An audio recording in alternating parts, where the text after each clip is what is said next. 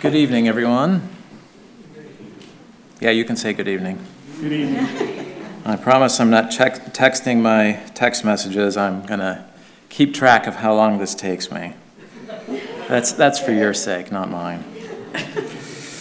So, um, I want to chat with you a little bit today about listening prayer.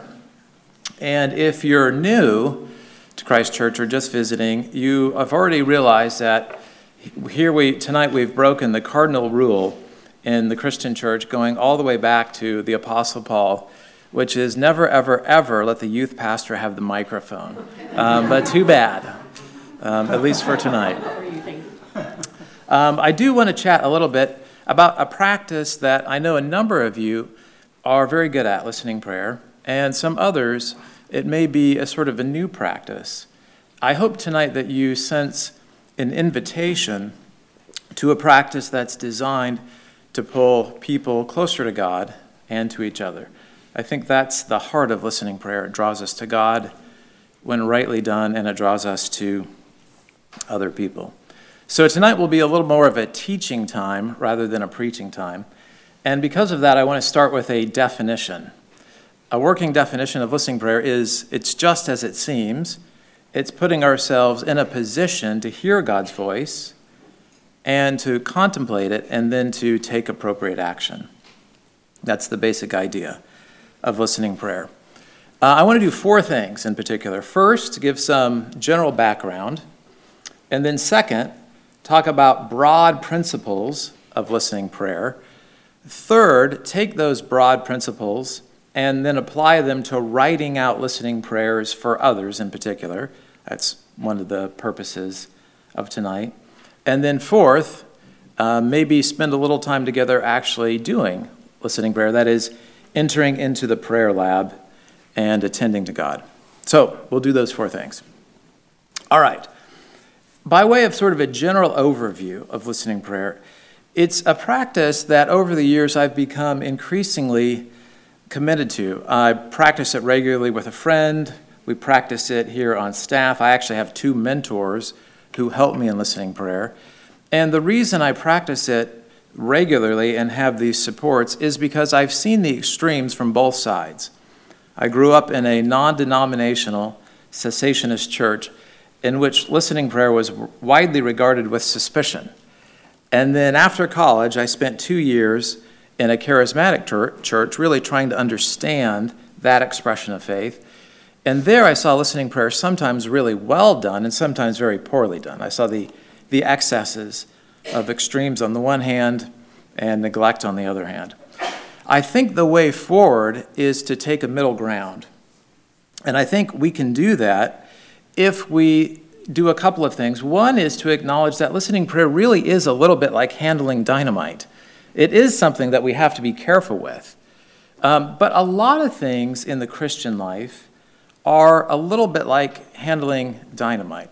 If we think, for example, of the act of preaching, or the act of teaching, or the union of man and women, all of those things are dynamite. They can be really well done and produce a lot of beauty, and they can also be really destructive. But the way to go about them is neither to be excessive nor avoid, it's to do them carefully, systematically, and attentively. Good preaching is done carefully, systematically, attentively. And I think the same principle holds for listening prayer to avoid the stream, extremes on, on each side, on each end. We'll do it progressively, systematically. So that's the idea. Let me pause just for a second. Are you good? I'm good. sir. Okay, good. Yeah, that's fine. All right.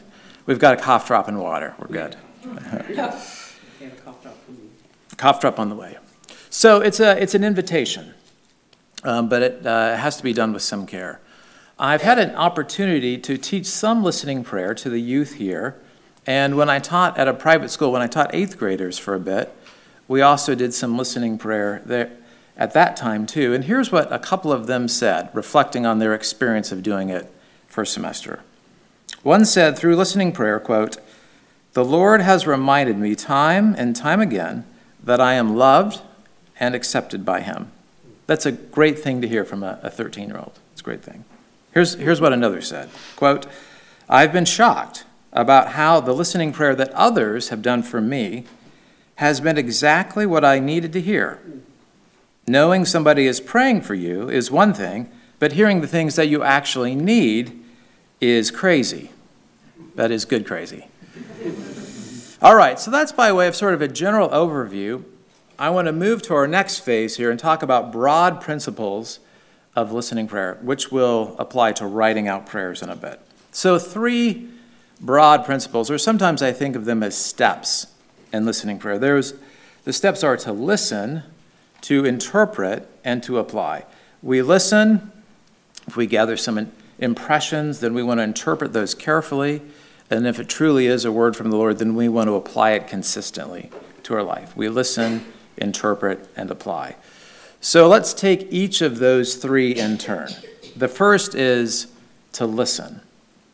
Um, because I'm a youth pastor, I sometimes think in acrostics. So the elements of, of uh, the elements of listening I call spew, S P E W. Yes, we're we're deep into Anglican theology here. Spew, okay. Uh, what do I mean? The first element of the listening stage is simply silence. That's the S, simply silence. That is taking two minutes, three minutes, four or five minutes to just quiet oneself. I think it's important in this stage if one doesn't hear anything, as it were, if there's just silence, that can be considered a win. That's a good thing. We don't always need to hear something. There's no pressure and no obligation. There are many reasons why just being silent is a good thing. All right? That's the S in spew. What about the P? The P is to simply be present to the Lord, where we just attend to Him and we sort of lean into His generosity. There's a little element here of Mary sitting at the feet of Jesus listening. I think sometimes, if you're like me, when you, when you try this, um, there can be a lot of activity up here and we can be distracted. I do think there's an element of encouragement that the goal here is not necessarily attention to God, but it's rather intention. That is, we can have the desire, the intention of being present to God, even if sometimes we feel like there's a lot of rattling along and a lot of distraction. So, the encouragement there is even if you feel distracted, the goal is not so much attention to God, although that will increase over time. He blesses even our intention. That is, He's just looking for a seed, a mustard seed of faith. That is something that He he will bless and, and attend to. So that's presence. Silence, presence. The E in spew is to explore. If a thought, um, an image, a feeling, a picture, a song, a scripture comes to mind, then the next step is simply to attend to it, to explore, to lean into it, investigate it a little bit. Um, in my own experience, this is sometimes quite mundane. I've actually been surprised at what ended up being a genuine word from the Lord that was very helpful and influential. Started out as a, a seemingly very mundane thought. And I, I think that's important to realize that at my time at this charismatic church, much of which was really good and a lot of great folks, there were some excesses there. I remember attending a prayer service on a regular basis, and we'd be quietly praying, and then uh, one lady in the back would occasionally yell out, I can't do it. And then we'd keep praying for another five minutes, and there'd be another, I can't do it. I think, the, I think she had the idea that there should be some sort of emotional or spiritual experience, when in fact, much of this, I think rightly, is actually rather, rather mundane. And turns out she can, she could do it, um, but maybe was sort of looking for the wrong thing. All right, that's SPE, explore. The W of spew is simply to write it out, to capture it. Whatever you've tunneled into. It could take a form of some prose. If you're a musician, it could take the form of picking up your instrument. If you're an artist, it could be a picture, if there's an image in your mind. Uh, whatever it is, the idea is to capture it. So we attend, we're present, we explore, and then we capture it, we write it. Uh, a concrete example may be helpful. So, somebody I know quite well, a dad, uh, has um, some time ago was practicing listening prayer for his daughter. And so he is attentive and silent. And after a few minutes, uh, a thought came to mind. The thought was flower. He wasn't usually given to thinking of flowers, so he, it was a rather mundane thought, but um, he thought, well, that seems out of the blue. I'll, I'll attend to it. That is, I'll explore it, the E. And as he explored it, he simply said, Well, Lord, if this is from you, what kind of flower? And what uh, blossomed, what bubbled up was lily. Well, he thinks in terms of the scripture often, so naturally that prompted him to think of the passage from the Sermon on the Mount, Matthew 6 consider the lilies of the field. And so he looked up this passage. And as you know, that passage is about leaving off worldly things, what we'll eat or what we'll wear, and seeking first his kingdom and his righteousness. And he realized that that scripture beautifully fit his daughter's situation at the time. At the time, she was getting to know a new group of friends. They had a lot of virtue, but they were also fairly oriented towards the things of this world. And she was really wrestling. On the one hand, she liked them. On the other hand, she recognized that some of these priorities were not quite right. So he was able to say, Here's the scripture from Matthew 6, and tell her a little bit about the process of how he had arrived to it. And she was significantly encouraged in that. It's a simple example, but I think there are some helpful takeaways. So let me just enumerate those. First, the father, by through this activity of listening prayer, better understood his daughter. That's a win. He, um, he felt closer to his daughter in a significant way. As a result of this listening prayer, he was able to pray more intelligently and more specifically for his daughter to adjust his prayer life. He also had a, a stronger sense of God's partnership with him in the minutiae of parenting, for which he was quite grateful. In terms of his daughter's reaction, well, she received an encouragement, really a deep affirmation of her own instincts of what was right and wrong, and also had a deeper sense of God's specific love for her and her dad's specific love for her. All of that came out of this act of listening prayer. Okay, so that's part of the listen element of the three elements listen, interpret, and apply. Let's think about that second element of interpretation.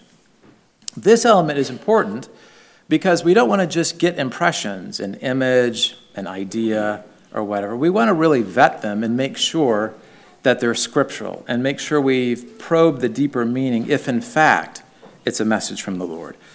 So the acrostic here is SWAT. Yeah, SWAT. Um, S W A T. First we spew people and then we swat. That's, um, that's listening prayer. What do I mean?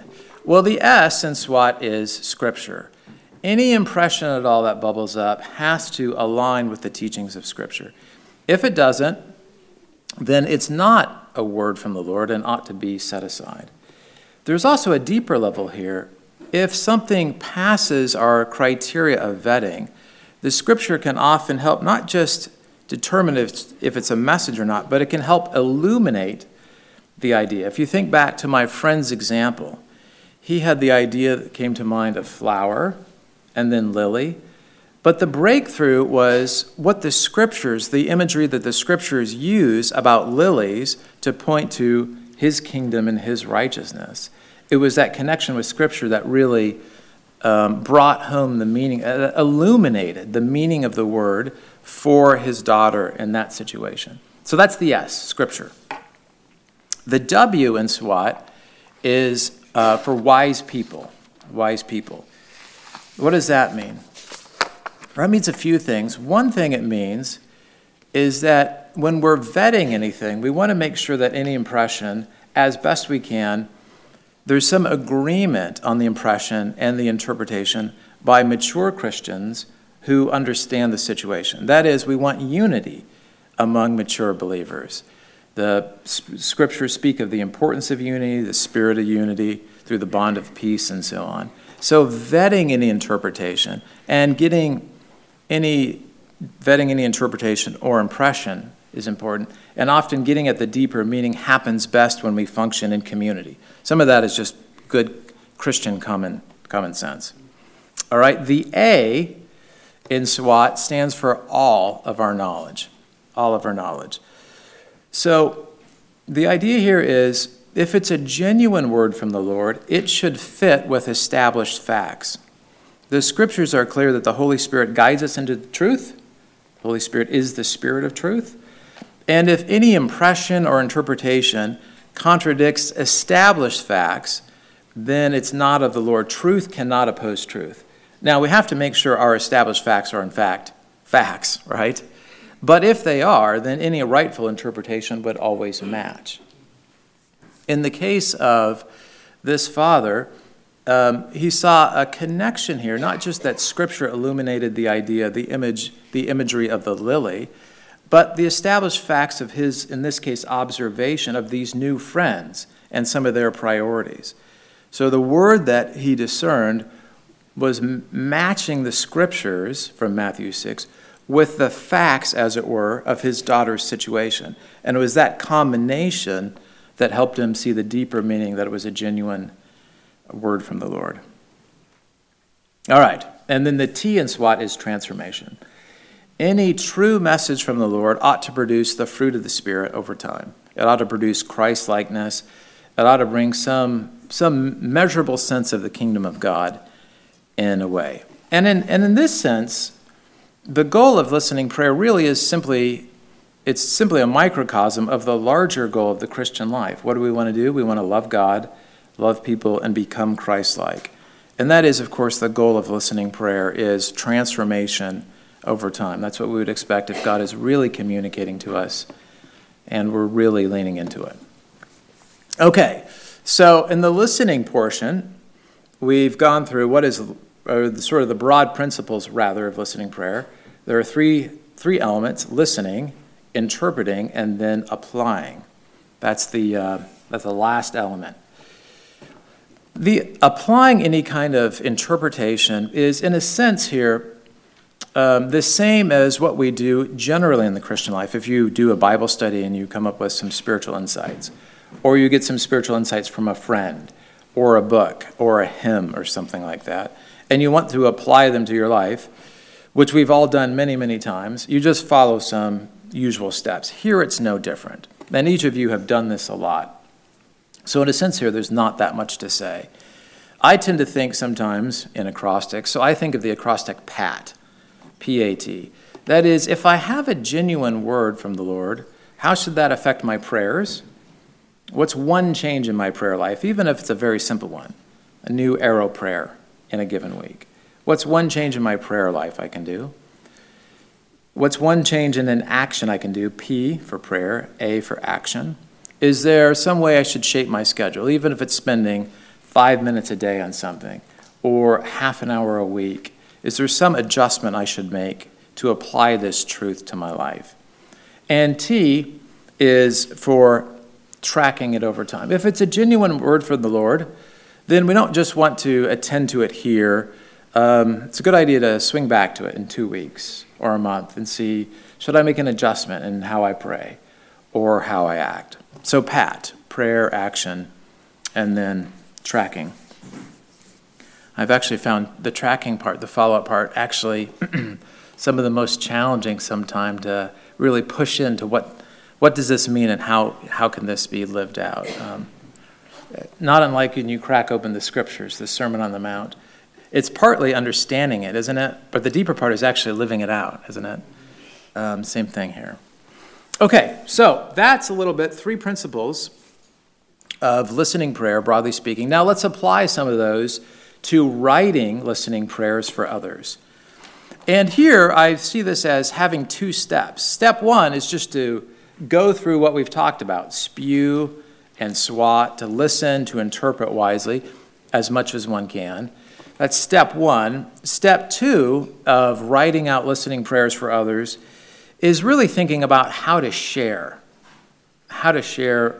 If you genuinely think that an impression is from the Lord, and if you think you've interpreted it in a wise way, you're still left with the question well, how do I go about sharing it with a person that I've been praying for, that I think I've listened on behalf of? And here, I don't have a clever acrostic, just an acronym, BEAR, B E R. It's really Burr.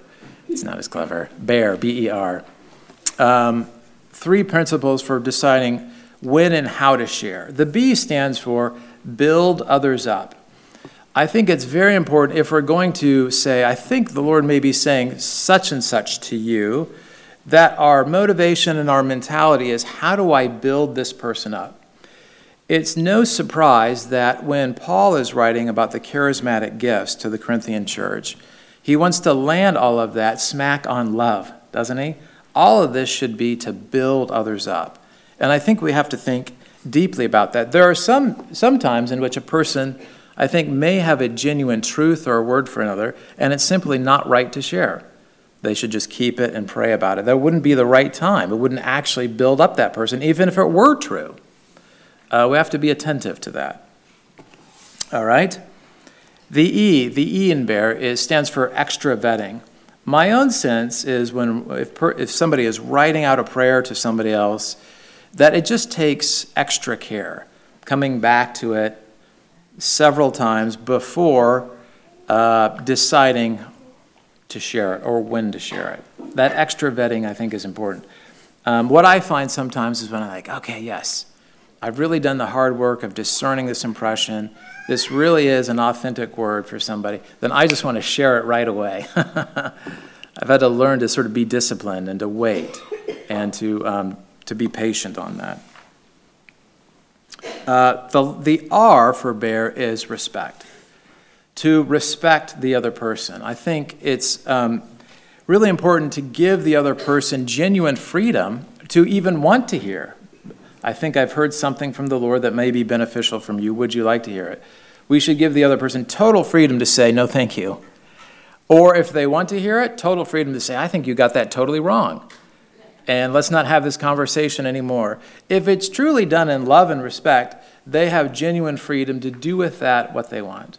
I think it's helpful to offer, to talk through it if they want, but really out of, I think, a genuine sense of Christian freedom and respect, which is a true act of love, it should be submitted, if at all, humbly, and the other person has total freedom to assess it as they will.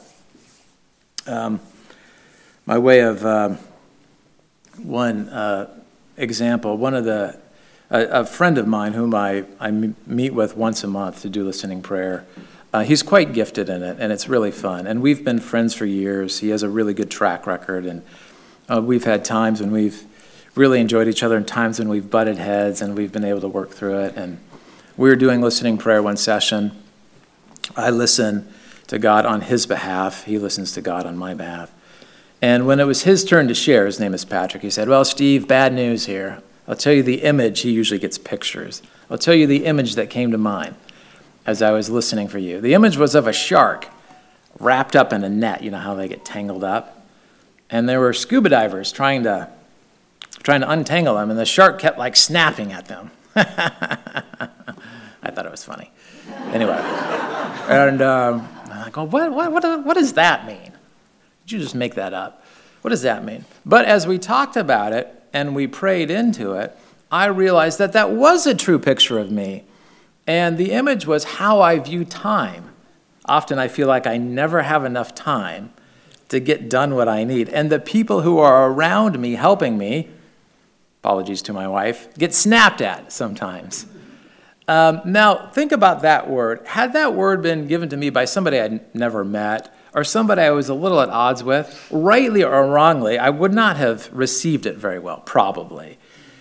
But because it was from Patrick, I've seen his track record, I know he loves me, I could really receive that.